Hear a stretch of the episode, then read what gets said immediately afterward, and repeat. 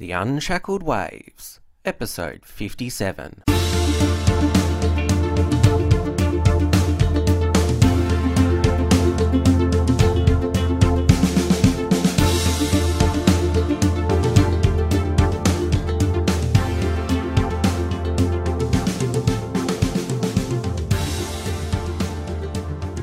Hello and welcome to the Unshackled Waves podcast. I'm Tim Wilms, back for another interview show this week. Our guest for today is YouTuber TrueDilTom. He is an Australian YouTuber, has over 3,000 subscribers. He does videos about philosophy and occasionally comments on current events. Uh, he has an emphasis on critical thinking and skepticism. His views come from a libertarian background, though he has sympathy with the alt right. He's a contributor to the Rational Rise website, who we've had on the program before. He's also a, a contributor at uh, Being Libertarian, uh, both at the website and the Facebook page. I've actually met him in person at the recent Friedman conference with the, which The Unshackled was at, so I thought I'd invite him on today to talk philosophy and discuss some of his videos. So, TrueDilTom, welcome to the show. Yeah, thanks for having me, Tim. Uh, I appreciate it. Yeah, um, so I guess I will start with. I feel that you and me have sort of been on the same sort of journey. Um, we both come from a libertarian background, but we've migrated over the past two years to the uh, alt light or alt right, which are the two new political philosophies uh, there. Why do you think this has happened? Well, I think that for a very long time, the libertarian movement, how it manifested on the internet, it, it greatly talked about very politically removed and irrelevant ideas about anarcho capitalism and the engineering behind the state. And these are very valid things to discuss, but it didn't bear any resemblance to what was happening in the real world today. And I think as libertarians were kind of drawn in to real world intricacies, uh, the split in libertarians and how they think about the world and the assumptions they make and what they what their real principles are kind of became very much highlighted. So, for for instance, I think one of the biggest catalysts to the split would be the migrant crisis, because it's uh, for a very long time borders wasn't very much discussed. Like if you look at Stefan Molyneux and Christopher Cantwell, uh, before the migrant crisis happened in 2014 and so on, they didn't really talk about borders as an issue. They were much more focused on uh, gun rights and the police and all of these kind of issues. And with the migrant crisis, uh, a, a, a, vast amount of literature kind of came along with it that people started adopting to kind of explain how these people behave differently than the native populations of the West of the countries they were migrating to. And um, I think a lot of this literature all, uh, kind of perpetuated the split even more so. For instance, uh, if you take a book like The Bell Curve, which would probably be one of the biggest uh, most influential books when it comes to bringing libertarians to the alt right. It, it's essentially a compilation of studies over the last 50, 60, or 70 years or so um, on IQ and income and race and these very controversial issues. And one of its most profound controversial conclusions would be that essentially over the last 60 or so years, not a single study has been produced that passes the most basic scientific metrics like peer review and etc that concludes anything different than that there are differences between human populations and IQ and how the book the book uses the term race to describe this. And um this kind of essentially broke a egalitarian narrative that a lot of libertarians have and the people that had this idea that in libertarian under a libertarian social order there would be like an ab- abundance of resources and that people would uh, exclude it would be a society of, of in exclusion and all these kind of very left-wing narratives. They kind of moved further to the left i think in contrast to this. And one, one of the biggest uh, statements about the book i would say would be regarding that there's kind of a starting point that is genetic and therefore not determinant by social factors. So, so social engineering, which is really the conclusion of, of egalitarianism, can't really play a role in making everybody equal, for instance. So, one of the most profound conclusions would would would be to do with with income. So, sorry if I'm if I'm rambling about this, but like re- regarding one of the one of the conclusions in the book is that regarding the average kind of white American, uh, those in the bottom five percent of the IQ distribution uh, are 15 times more likely to be poor than those with IQs in the top 5%. And what this means is that it actually has a great uh, intelligence has is a greater predictor of poverty than I, uh, than than socioeconomic status. Because if we replace IQ with the socioeconomic background, like we take the top five percent of people in uh, born into like a wealthy family in the bottom five percent, then um, those who are born poor are about eight times as likely to fall below the poverty line as an adult than someone who was born rich. While someone who was born in poverty with an IQ of 100, that is, of average intelligence, has about a 90% chance of being out of poverty by the time they are 30.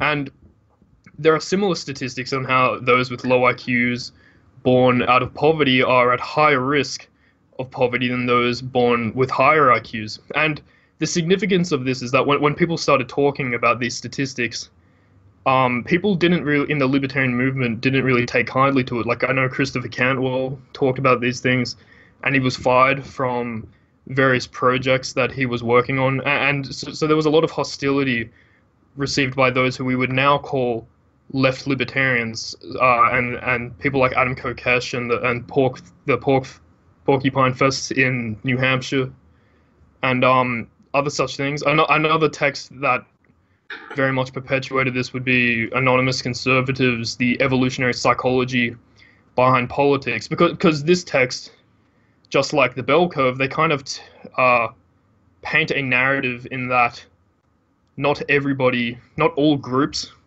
of people are compatible with a libertarian social order. Like some of these people can't exist in a libertarian social order, and and it runs very contradictory to uh, a lot of the work by people like Adam Kokesh and Jeffrey Tucker, who t- talk about this narrative that liberty is for everybody. So it's very much a much more right wing approach to, liber- to liberty, one of uh, absolute exclusion and private property and hierarchy. And those with left wing sentiments are very much opposed to these things. So, so that that's I think the ideological split to a large extent. And then when it comes to the the real world events, like the, for example, in the in the early stages of the election, when Rand Paul was the person that libertarians were supporting, uh, th- this was a stage where where puritanism was much greater in the libertarian movement. Like a lot of people actually hated Rand Paul because he had much more conservative sentiments than uh, his father, Ron Paul. But I think when he dropped out and the choice was between Gary Johnson and Donald Trump for libertarians, people kind of realized that they didn't have time to to be to go down this purity spiral. So a lot of people um, started siding behind Donald Trump. These people would call themselves libertarian realists, and then the more pure uh, purist people either went behind Gary Johnson or didn't vote at all. So um, yeah, I, th- I think both the election, the migrant crisis and the emergence of varying pieces of work about anti egalitarian explanations of human behavior are very much responsible for the split. And, and another thing that is very much responsible is that it's something that is very true, I believe, is that negative ideologies can't sustain themselves for very long before being fulfilled by a positive ideology. For example, as the West becomes more secular, we can see the rise of cultural Marxism and all of these other ideologies, which the authors of very much admit to attempting to replace the vacuum made by the removal of Christianity and other religions.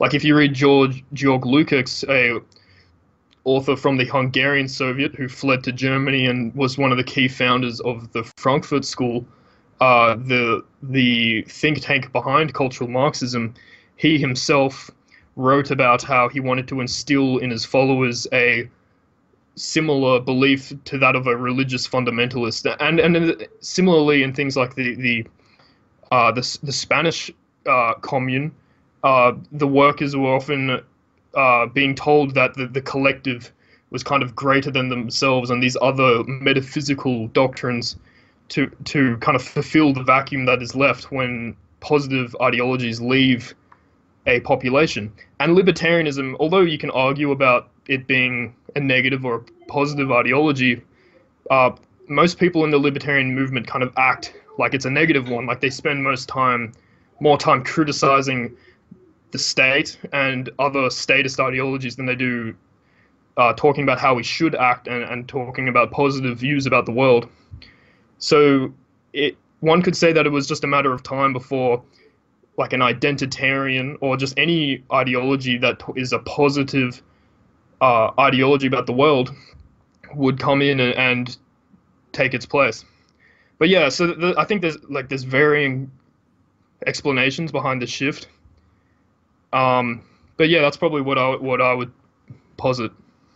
I definitely agree that the migrant crisis was definitely the cause of a big split, but I I do disagree with the the race realist on this, which is why I'm alt light and not alt right, is that the reason why I think we were seeing uh, open borders proved to be a disaster and uh, the rise of uh, Islamic terror is because we were importing a totalitarian ideology. I didn't see these debates about race and IQ as being relevant. It's the fact that the people coming in, they believe in uh, an ideology which is about the, the total state, about oppressing people they don't like. That's what we what uh, was really frightening. Yeah, um, I think that there's definitely, I think the ideological part of immigration is very much relevant. I think that it's a really bad idea to, to import people who are ideologically opposed to liberty. But there's definitely like libertarianism and there's a lot of research on the kind of personality behind ideologies because it's not that everybody can just come to believe anything if they've given good reasons. Um, there's a lot of there's a wealth of data that suggests that one of the biggest determinants of what you believe is your personality. Like if you do a standardized personality test on somebody using the big five uh, you can pretty much predict what people will think about politics based on their level of conscientiousness or their level of openness. And, I don't know what these terms mean is conscientiousness is simply sim, uh, your your adherence to rules in your life. Like people with conscientiousness tend to be very successful in their jobs, very disciplined. Your ability to assign roles to people and yourselves, while openness is to do with your warmth to other people, your friendliness, your openness, and naturally conscientiousness is the greatest predictor of conservatism. And openness is in a person is one of the biggest predictors of, of liberalism in the American sense of the word. Um, and but with libertarians, and there's a study by uh, Jonathan Haidt that talks about this, which I've referenced several times on my channel. Uh, I, I, believe it's called the the morality or the psychology behind libertarianism, and it does a much more comprehensive personality test on a sample size of 100,000 people uh, between conservatives, liberals, and libertarians. And what the study concludes is that the need for cognition uh, is highest amongst people who consider themselves libertarians, and that if you have a very high need for cognition and systematizing, like that is, you're a person that builds models and relies on reason rather than uh, empathy and dis- and disgust and all of these other things that we see in liberals and conservatives, then you're much more likely to be a libertarian.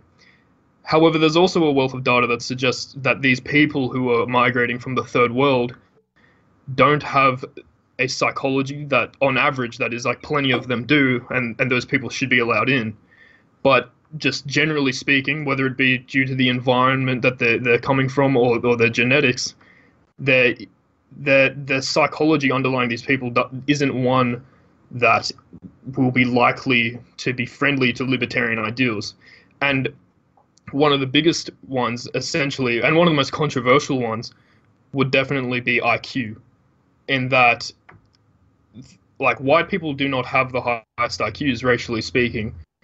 Uh, both Ashkenazi Jews and Asians do.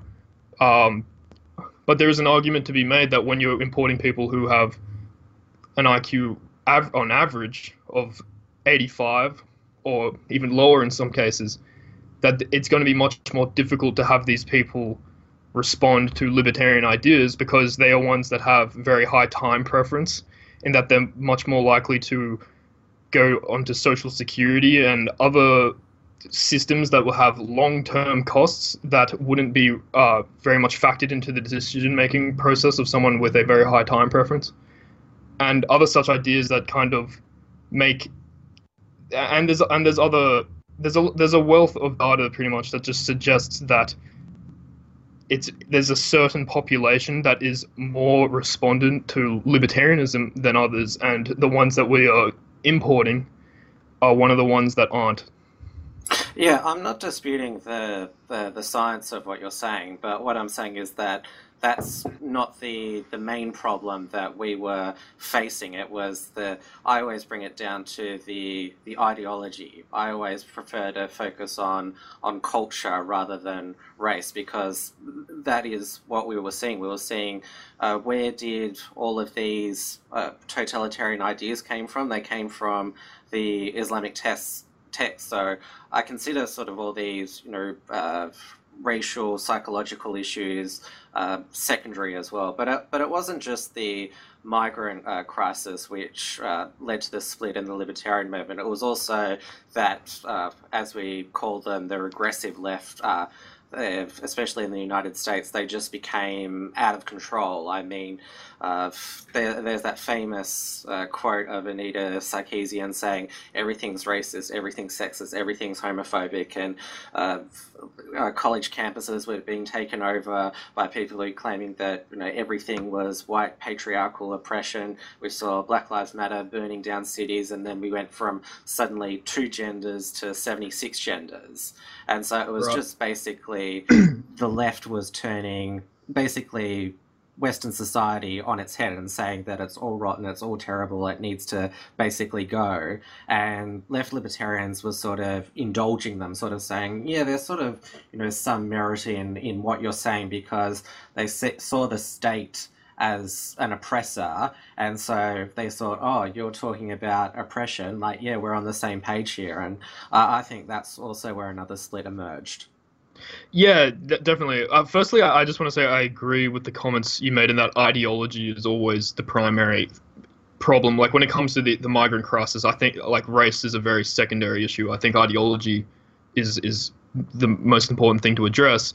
Uh, but yes, when it comes to the split in libertarianism with the ultra alt right and the left libertarians, it, it's definitely a reactionary thing. It's something that uh, it, it has happened because of, of yeah, de- definitely the rise of social justice in the left because the left has has changed. Like the the left used to in the United States, where libertarianism primarily takes place as a movement, the left in the United States used to be the the place for free speech. If you were somebody who believed in free speech and, and free expression, then you were someone who would probably be a Democrat because you had shows like Jon Stewart, Bill Maher, Colbert, and, and, and these people, of course, they were socialists and they had stupid economic policies. But the fact was that they they uh, were proud advocates of free speech and were very politically incorrect and said very controversial things.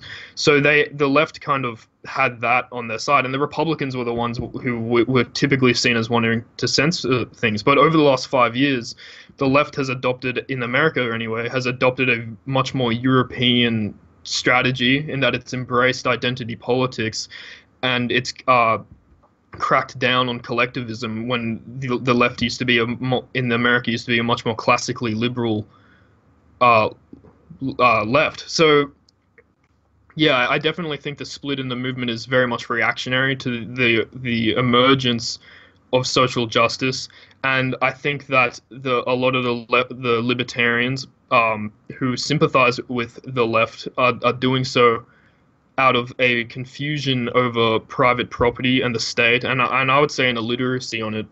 Um, but yeah, very much so. I, I definitely agree. I, also think that the reason why uh, these libertarians have sympathy with the left is because they themselves in the, the leftist bubble. I mean, they often come from the inner cities, consume the mainstream media, and so they basically think that the left is society and completely forget about you know the suburbs, the the towns where what ordinary people are thinking, and you know they were were not liking basically the left telling them you know your society is terrible, you're all bigots for basically existing, uh, you're you're what's wrong with the world, and these were people who were just living their lives and you know not hurting anybody. Yeah, you, that's definitely true because it referencing that study by Jonathan Haidt with the personality differences between libertarians, conservatives, and liberals, we very much we very much have more in common with liberals. Um, we tend to score with openness and empathy and disgust very low. We're pretty much emotionally undeveloped in a way. Like we we tend to be overly reliant on reason, and um, when it comes to the, disgust and conscientiousness, uh, we're much more closer to liberals than we are conservatives. So we tend to hang out with liberals. We tend to be in universities, and we tend to be with these uh, types of people who are much more prone to progressive thought than conservatives are. So yeah, we're, we're very much more exposed to their ideas than we are exposed to conservative ones. There's also a fact that the libertarian party like a lot of it could also be a marketing strategy because the libertarians they don't they kind of don't want to embrace the fact that they're a right wing ideology just in nature of um, like if you like there's a lot of argument to be made. A lot of people think that libertarianism is a kind of center position but if you look at the right wing and what and all the ideologies that we can firmly put on it like conservatism or maybe uh, many brands of fascism uh, the, the things that they all have in common would be things like hierarchy, anti egalitarianism, and a lot of times anti democracy, and all of the facets that lead us to believe an ideology is right wing are equally true of libertarianism. Yet, in especially in the United States, libertarians try and market themselves as like the center ideology. As in, if you're sick of the Democrats and you're sick of the Republicans, then vote Libertarian. And, and they're all, they usually market themselves as being that independent, cent- alt centrist, skeptical of the of the major parties' uh, vote when they when in reality they're actually like a hard right movement, and um, I think a lot of that delusional kind of marketing strategy could also be very much responsible for why a lot of libertarians have started sympathizing with the left. Well, the reason why the Libertarian Party does that is because they think by adopting this centrist strategy is that that will that's what will make uh, media organizations like New York Times and BuzzFeed like them. When uh, often that's the case with uh, people on the left is like you, you say all these things like, oh, you, you don't like when the, the government does this, but when they find out that you're in favor of capitalism free markets, it's like, oh, how can you, you know, be for the corporate, you know, fat cats and the wicked oppressors, and then it's just end of conversation. Yeah, it's a it's a bad strategy because the left wing aren't tolerant of of outliers in their in their movement. Um, so yeah, I'd agree. It's definitely not a, a wise strategy, and I, I, would actually think focusing on the Second Amendment and free trade and and all of these things would actually probably be a better marketing strategy for for libertarians than trying to pretend that they're this center moderate movement. Yeah, definitely true. Though one of the concerns I do have with the the libertarians who migrated to the alt right is they're now starting to work with, or I guess you would call them national socialists, people like Richard Spencer, and these uh, are people who they're for protectionism, they're for large welfare state, universal health care, uh, state-run education, and I don't think that libertarians should ever abandon you know capitalism as the, the centerpiece of their their ideology. So even though you might agree with National Socialists on some of the more issues to do with you know demographic borders, uh, I still don't think it's wise to work with status. Period. I mean, I say the same working with you know social conservatives or uh, people uh, people on the left who want a big government. Um, yeah, so it's important to make the distinction, and I'm sure that you know this that when we say national socialist, you're not talking about Nazis. You're talking about people who are nationalists who then also have some moderate socialist beliefs. Like they're not in favor of controlling all of the prices of an economy and having private enterprise that is completely dictated by the state, which, obviously isn't private enterprise. But yeah, we're, we're, talk, we're, talk, we're talking about an identitarian movement that isn't focused on economics as its primary um, concern. Because the thing about libertarianism is it's a very philosophical Uh, ideology, and it comes from that very high need for cognition that libertarians have. Because you take these basic starting points like self ownership and property rights, which they themselves are deducible from a, some sort of state of nature in political philosophy, and from those you can deduce answers about things that are such as the business cycle and central banking and all of these things. Well, when we talk about identitarianism, we can't deduce any answers about the world other than just this tribalistic preservation of our own race. It's almost like a form of moral relativism, which is interesting because the alt right are one of the biggest uh, one of the biggest enemies of nihilism and cultural relativism. Uh, supposedly, that's what they market themselves as. Yet, you can't deduce any ethical truths about their ideology other than tribalism, which I believe in its, itself makes ethics relative to your group. Um, but but when it comes to economics, they very much they seldom have anything interesting or intelligent to say because it's not one of the foundations of their movement. So when it comes to people like Richard Spencer, as soon as soon as they start trying to talk about economics, it's just cringe. It's cringeworthy in my opinion. Like they just don't know what they're talking about because their ideology has nothing to say about it. Like they're just kind of they're just kind of guessing what would be the best movement without any idea about price theory, supply and demand, and, and all of these all, all of these kind of really essential economic ideas. But so yeah, I think that there's a certain mindset that comes with allying yourself with these people, and that is that race is probably the biggest.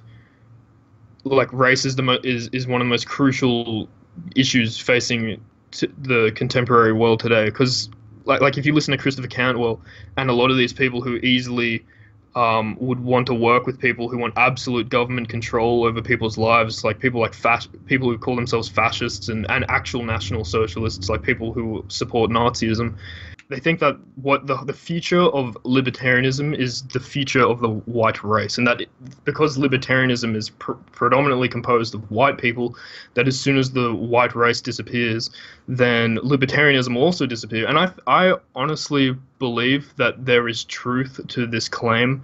I think that libertarian ideas uh, they sit on hundreds of years of ideological progress that only ca- occurred in the Western world, which is pop. So, so there's a definitely there's definitely a large correlation in terms of white people being more uh, ex- more sympathetic with with libertarianism. So, so there's definitely some truth to that, but I think that as abandoning your ideology through associating with people who want absolute authoritarian control over everybody's lives is definitely seems very contradictory to me. Yeah, and, and that's where, where I have a big problem with uh, Cantwell, Christopher Cantwell, on this issue because he he thinks that you know white genocide is the most important issue, so he's prepared to pretty much abandon everything. Which uh, it's I, I I really don't get why people are suddenly hung up on the, the concept of race mixing. Like, if I want to like reproduce with uh, a colored woman, like that's my business. Like, why should it, why should it matter to to people that that I'm reproducing with her? Yeah, and that's exactly one of the issues with it is that it puts identity first rather than property rights, and the and the two are very much not they're, they're very much incompatible because it's it's amazingly difficult to try and have some sort of ethno state or have any sort of preservation of any race without violating property rights or the non-aggression principle and all of these libertarian ideas. I honestly think that I'll, this is not true for a lot of libertarians, but I definitely think that a lot of the libertarians on the hard alt right, like people who would say I'm a white nationalist and a libertarian, are definitely statists with cognitive dissonance. Yeah, probably, but I have been, I guess, uh, reassured that um, I, guess, I guess borderline alt right libertarian websites such as Liberty Hangout have denounced Richard Spencer for you know, his views on economics. So you know they they are wanting to still keep capitalism as the as the main centerpiece. Now I wanted to yeah.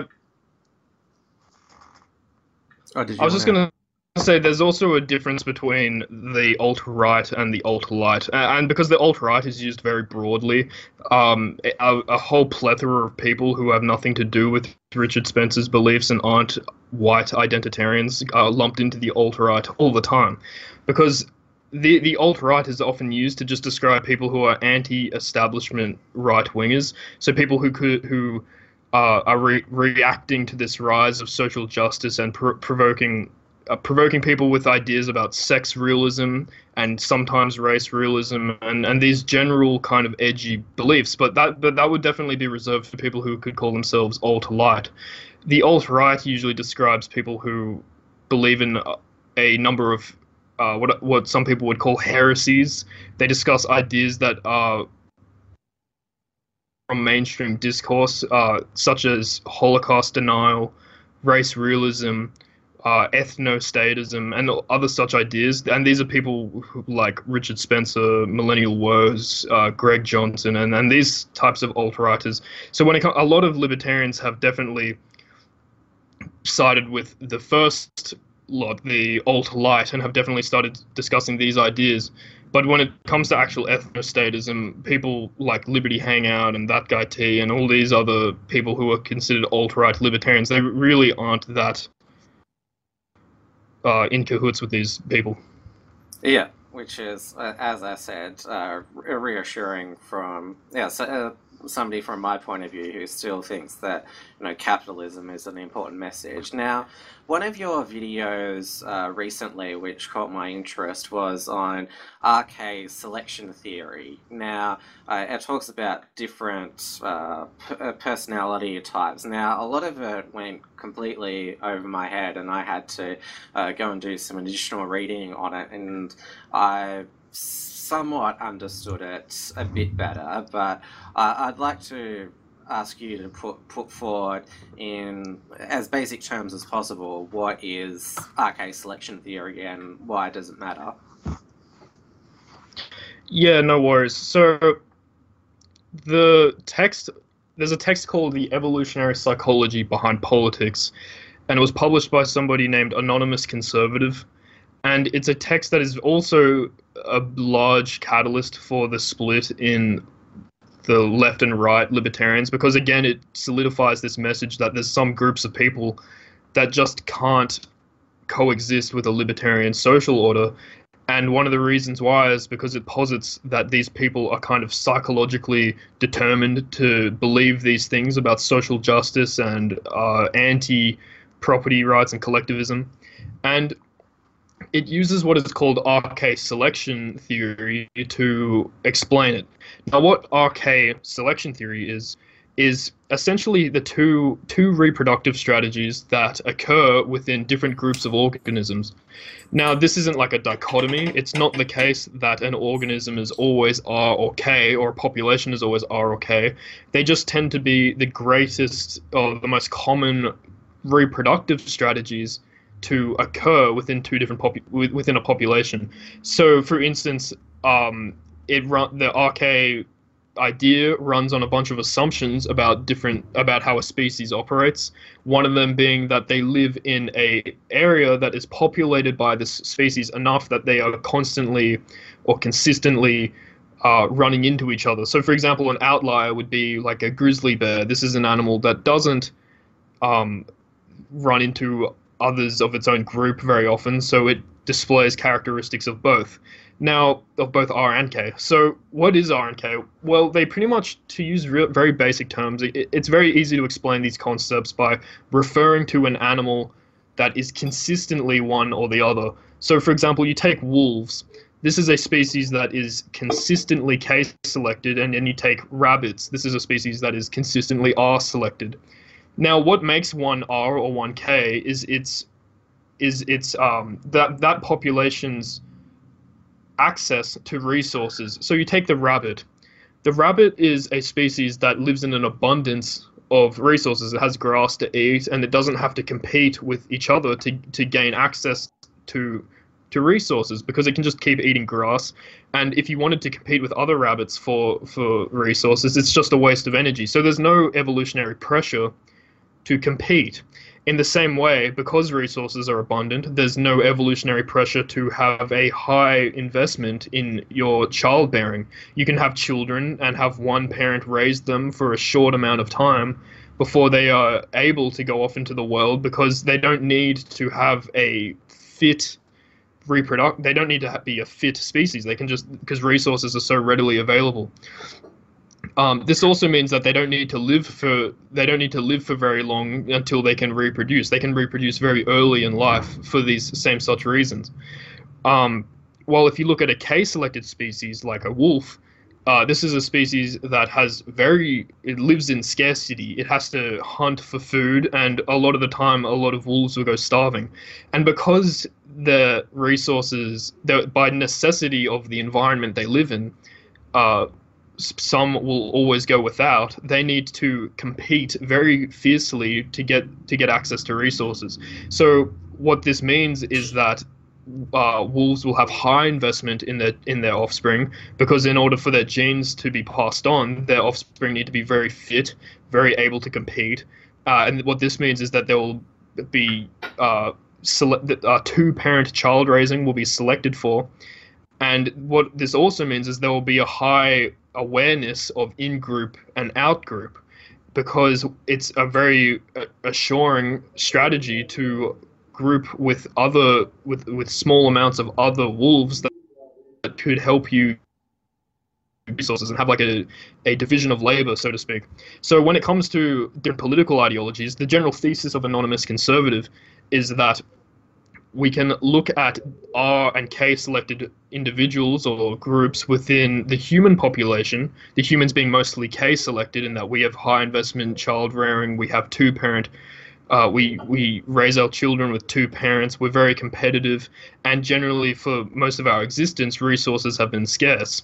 And what our, our anonymous conservative believes is that the conservative mindset can be that parallels very much with the K selected organism in that they cherish competition, whether it be through capitalism or warfare. They uh, want high investment in their children, um, being in, often in favor of traditional marriage and, and the nuclear family. They want their children reproducing later in life when they are more fit to have children and pass on their genes. So therefore, they're very much opposed to things like sex ed and other sexualizations of children, whether it be in the education system or in the media, and other such, and they display other such characteristics that very much correlate with a K-selected organism. Well, if you look at the left, anonymous conservative would conclude that they very much correlate with the R-selected organism, in that they have this psychology that is premised on the idea that there is a abundance of resources and that we can just distribute everything in, in central through central planning in a way that everybody will have resources and no one will have to go without. Therefore, they usually loathe competition, whether that be through capitalism or through warfare. They uh, are very tolerant of the sexualization of children, whether this be the modern left wanting to have sex ed classes be constantly taught at younger in younger years and more excessively, or historically when we look at things like the Hungarian Soviet, where they were, had these uh, toxic masculinity classes and other very sexual uh, education courses taught to children. Um, in a, and in addition, they tend to be not very interested in two-parent, uh, high-investment child rearing, and tend to be very tolerant towards alternative non-family lifestyles like gay marriage for instance and and other such ideas. So so the idea is that the left and the right kind of evolved within humans through different reproductive strategies by different groups rather than being the product of idealism and ide- and debate and rationality as it we kind of feel you know? We kind of have this idea in our heads that we've arrived at all of our beliefs through pure reason rather than any underlying biological determinants. So yeah, that that's kind of the general thesis behind anonymous conservatives' texts in a in a, in a very brief. Uh, to explain it very briefly, so one of the reasons why RK selection theory is so antithetical to egalitarianism is it has this underlying assumption that people put in the exact same environment, given the uh, with seemingly equal intelligence, will come to different conclusions and behave differently. Because if you look at all the Soviets in history, like whether it be Mao or Lenin, they typically believe in the blank slate, in that humans are born with no inherent values, and that it's the environment that uh, creates who they are as an adult. And one of the reasons why this is is because they believe that humans are somehow perfectible through social engineering and uh, central planning, and that if we just distribute resources to enough people, everybody will behave fine. And, and like the underlying reasons for crime, for poverty, and for most uh, deviant, undesirable behaviors is just simply the greed of others and, and the and the K selected features of others, so to speak. So it's very much the case that anonymous conservatives' work will be very hesitantly accepted by even non-leftists who are simply egalitarian, because it's just a very scary thought to uh, people who aren't who aren't very competitive in nature, people who who don't think that yeah, so it's just a very, it's just a very antithetical to, to egalitarianism. So a lot of people have difficulty accepting it, but nonetheless, it's a very crucial text. Also, to the split in libertarianism, right and to the left. Now, I wanted to talk a bit about uh, anarcho-capitalism and some of the misconceptions about it. So, uh, contrary to what some people think, in anarcho-capitalism, it wouldn't be basically a world without any rules or order whatsoever. I mean, there would still be some form of community uh, governance. There'd be private security firms providing uh, secure property rights, enforcing contracts. But the key thing is that it would be voluntary. I mean, people would agree to be bound by these rules, and you also have the, the liberty to decide who you want to live with. Uh, if you don't want to live in a certain certain community under their rules, you can go in and live so, somewhere else with, with people who who, who, who you do share uh, culture and similar values with. Um, uh, also, the the reason there's another concept which is it's quite a talking point in libertarian circles, which is uh, Hans Hermann Hoppe. Uh, his uh, physical removal uh, argument, which means that in an anarcho-capitalist community, you can physically remove undesirables, degenerates fr- uh, from your community to make sure uh, make sure that you are living in a community that's in tune with with your values. Do you want to uh, elaborate on, on how this is all consistent with voluntarism and, and capitalism and liberty.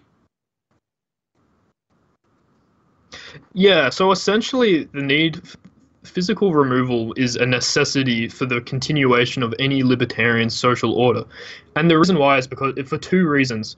Firstly, when it comes to property rights, one of the most essential ways of protecting your property rights is exclusion. For example, if you run a business, say whether it be insurance, you have a uh, ab- there's an absolute incentive to exclude people who make bad decisions because otherwise you will be more likely to have to um, ha- you, you know you, you would have higher premiums because you would be more you'd be insuring people who make bad decisions and and so you have a very much incentive you, you have a very great incentive to exclude these people. Similarly, if you run a university, there's a uh, you want to have your university have a good reputation, and you want to exclude people who might get lower than a certain mark, people who are likely to be bad students, and etc. And so it's and this is also true in a libertarian social order. And one of the reasons why this is is because un, something that all statist societies have is they, they have a means of perpetuating their existence into the future. There is a reason why a state will exist today and will also exist in five years from now, and that is because they have a means of they, they have a means of of removing outsiders from the uh, or people who disagree with the status quo from the situation. You don't have a right to disagree with the state. If you think that it's oh, if you think that it's morally okay to do something that the state does does not think is morally okay, then they will use coercion against you and imprison you to remove you from society. While in a libertarian social order, there isn't a monopoly on ideas. There isn't a monopoly on, on ideology in which you have no right to disagree with it. So, therefore, property owners will have to exercise their property rights in such a way to maintain their social order. And the reason, again, is because under a in a libertarian society, the sole thing continuing its existence is is that everybody agrees with libertarianism. If the society no longer agrees with libertarianism, then it will become a statist society because there's no there's no apparatus, there's no institutional effort to monopolize on the ide- ideology other than the voluntary coordination of property owners to exclude undesirables from their property. Now, a lot of people might think physical removal is incompatible with the non-aggression principle and other such key foundations of libertarianism. Well, that's because but this is simply not true. Very violent. It sounds like a violent action. I think right. that, that, that's where the the controversy comes in. Yeah, right. But we're not talking about like because often people talk about throwing people from helicopters and other such things like that, but physical removal in its in the way Hans Hermann Hoppe writes about it is simply eviction. It's simply telling people who want to aggress against you, whether it be through in, uh, instituting democracy, egalitarianism, and other ideas that are antithetical to property rights, to say, hey, you can't live with us because you want to aggress against us, and and and, and we you need to have a culture of libertarianism of the non-aggression principle in order to sustain that society and so, so it, it doesn't really it, it doesn't uh, because if somebody owns property then the fact is they can evict them for whatever reason they want. They can evict them on to, in terms of their religion, their race, and other ideas of absolute exclusion that would seem very impermissible to the egalitarian of today. So it doesn't even matter that they are aggressors when I, I do believe they are. It's just the fact that in in an anarcho-capitalist or libertarian social order where there's absolute private property, then every single step you make that's on somebody else's property must be is premised on their consent and, and their voluntarism. So th- there's no commons in a in a libertarian social order. No roads or land that you can migrate over without having to abide by the rules of whoever owns it. So that and to address how you said there, there's misconceptions, that's one of the things in an anarcho-capitalist society. There's actually more rules there are today because there's no commons. Yeah, uh, basically, uh, physical removal. It's basically another term for it. It's freedom of association. I mean, if if somebody is forcing themselves upon you when you uh, on your property when you haven't agreed to that, then you have a right to evict them. And and it's also uh, because Hans Hermann Hoppe talks about uh, uh, physically removing degenerates having a, a moral society, which uh, I think is actually a good thing because in one of the problems with the, the current way the world is set up is that people of different cultures and lifestyles they're all forced to live together under the, the one set of rules and this is why we have all these uh, culture wars. And so wouldn't it be better in an anarcho-capitalist community like if uh, one group has their you know moral society, and then the the others they can live in. I've, I've come up with a new term for it. They can live in their their own community called Degenistan.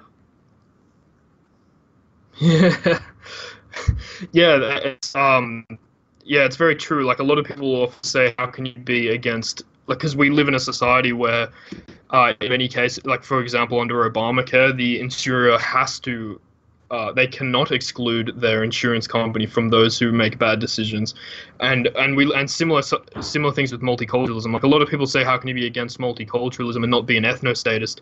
When the fact is, I'm for capitalism. I'm against group rights in general. I think all groups should have to compete with each other, and none of them should have a coercive advantage upon others. But yes, pro- physical as a concept is synonymous with the freedom of association um, got to the argument which people have trouble accepting, which is that the left and other people who accept collectivism and egalitarianism and etc.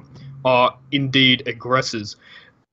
And th- this is something that is difficult for people to, to get a hold of in that when you have when you organize to take other people's property from them using using force, using the gun of the state, so to speak, that this is an aggression. I, I, I find it pretty simple, but a lot of people do have trouble accepting it, and that's one of the key foundations of physical removal as well.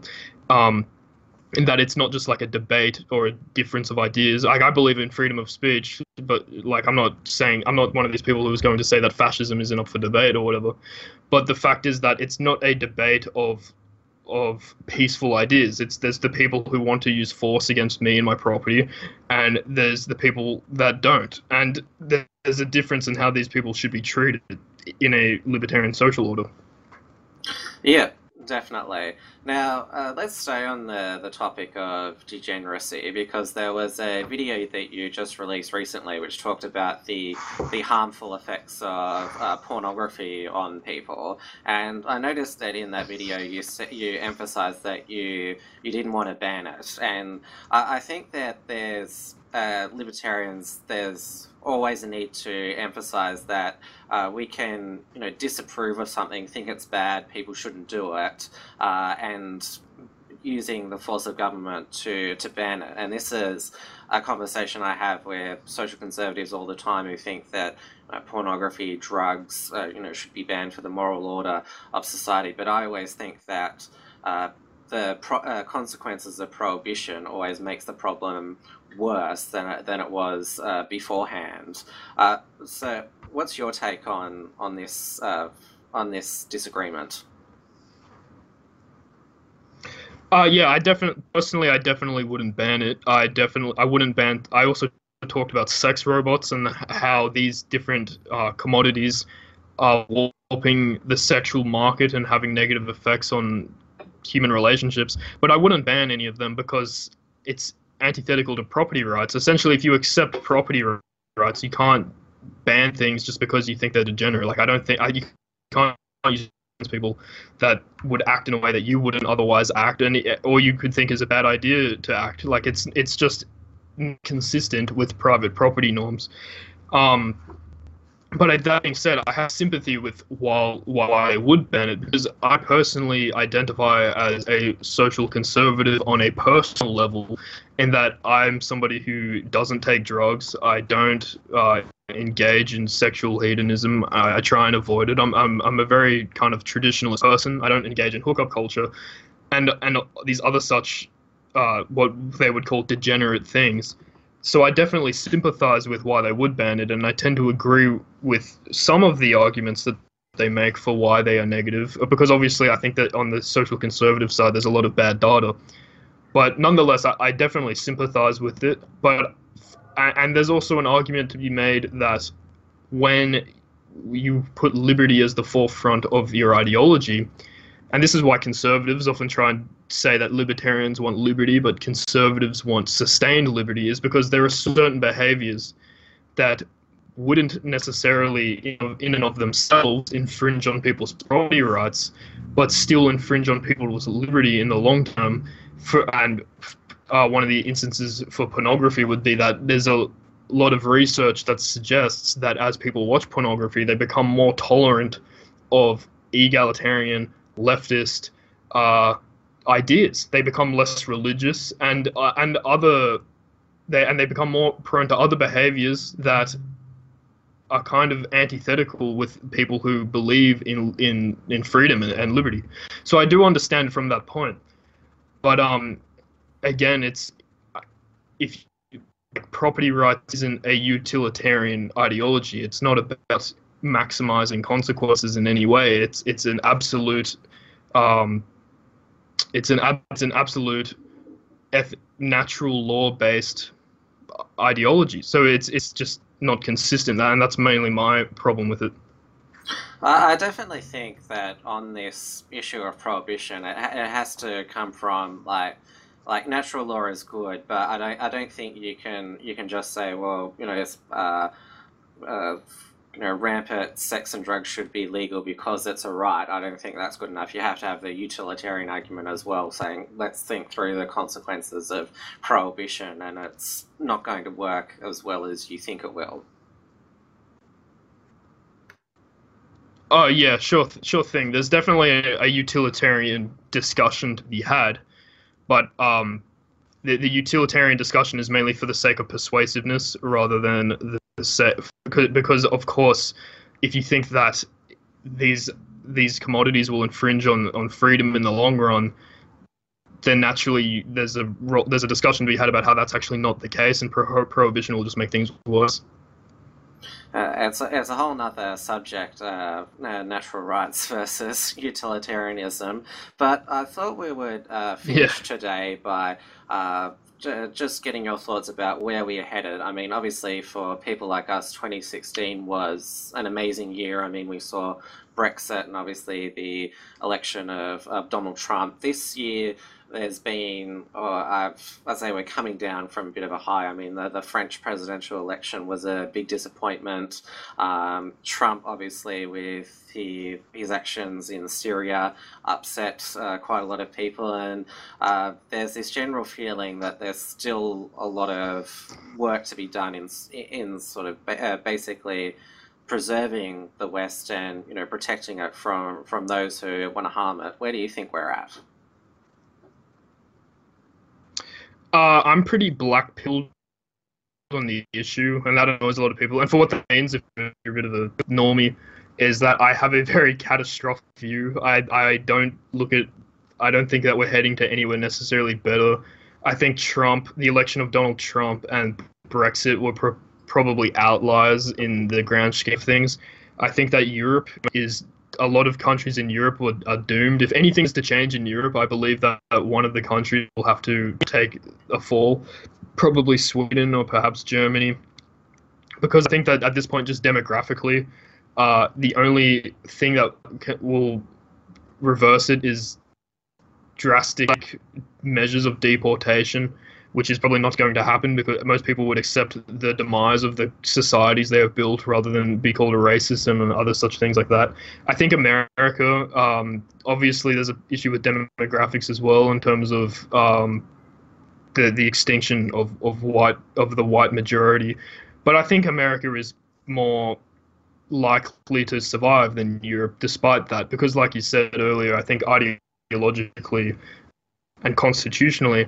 Um, America is very well is very like it's not a libertarian society, but it's the most libertarian society and has been for a, a long time. I, if there's arguments to be made that other countries, like for example, even Australia beats the United States in economic freedom, um, but nonetheless, to to stop around about it, I think that Europe, a lot, most of Europe is doomed. I think that the United States has a shot of surviving, especially with the election of Donald Trump. I mean, that was pretty impressive. Uh, he winning the minority vote, despite Donald, I think Donald Trump has been pretty disappointing in his in his presidency so far. Things could change, obviously, but I'm not impressed with the Syria strike. And um, it seems that every every few weeks now we just hear more news about him shilling to globalism and neoconservatives. Uh, uh, like the the Obamacare replacement, the replacement was very disappointing. There, there wasn't any word of tax cuts until, until kind of recently, but still, then I don't know if there's been anything drafted yet. And yeah, so I'm pretty. I'm just getting ready to sit back and watch the show. Uh, I'm pretty black pilled on it, and I think that when, like, if you think that the world is progressively moving towards our ideology for some reason, um, then I, I just think that's kind of delusional. Uh, that, that's a pretty sobering analysis. Uh, I definitely agree that yeah, Europe, uh, things are going to have to get a lot worse before people start to finally, you know, wake up and realize that thing, things need changing. I think America, uh, because of its history, and also uh, Australia as well, I think that uh, the the people are. Uh, woken woken up to, to the threats. It's just a it's just a matter of making sure that our political leaders listen to the people. So I do think that we're in a better place, America in America and Australia. But yeah, it's it's still going to be a battle. Yeah, I think Australia is actually one of the places to be. Because something to remember is that people actually don't want globalism. If you look at the actual polls, uh, people of upwards of 50% in some countries in Europe want complete bans on Muslim immigration from the third world and other such nationalist ideas because globalism is very much non-democratic. Like it's a it's a system of bureaucrats that aren't elected and other such ideas that are antithetical to the ironically to what the left have been spouting for so long.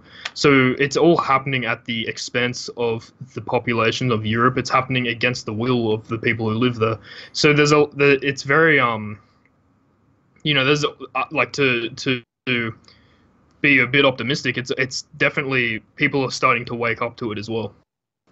Yeah, uh, there's there's definitely at least in, in our country. I mean, uh, we're we're definitely not as bad as Europe, but we're we're currently heading in the wrong direction. But certainly, uh, the, the people are a lot more, uh, to use another term, red pilled in Australia, and uh, and certainly uh, realizing the, the, threats. So yeah, we're de- we're, we're definitely in, in in a good nation, I would say. Yeah, definitely, definitely. Well, that's all we've got time for today. So, um, yeah, thank you, TrueDilTom, for, for coming on the show and having a, a chat about philosophy and, and current events. Yeah, no worries, uh, Tim. Thanks for having me. It was good fun. And I've, of course, encouraged all of our listeners to go and subscribe to his uh, YouTube channel. I'll leave a link down into uh, the description, and I'll also uh, leave links to some of the videos we discussed on the show notes page. And of course, the usual reminders at the end of the show apply. If you haven't yet signed up for the email list at theunshackled.net slash subscribe, please consider supporting the work of The Unshackled at theunshackled.net slash support. Uh, also, don't forget to subscribe to this podcast. You can do so on SoundCloud, iTunes, Stitcher, TuneIn Radio or view the video version on YouTube, and it's also now on Facebook as well, so you can view it there as well. And of course, don't forget to keep checking the unshackled.net for all the latest news. Thanks once again for listening, and we'll see you next time.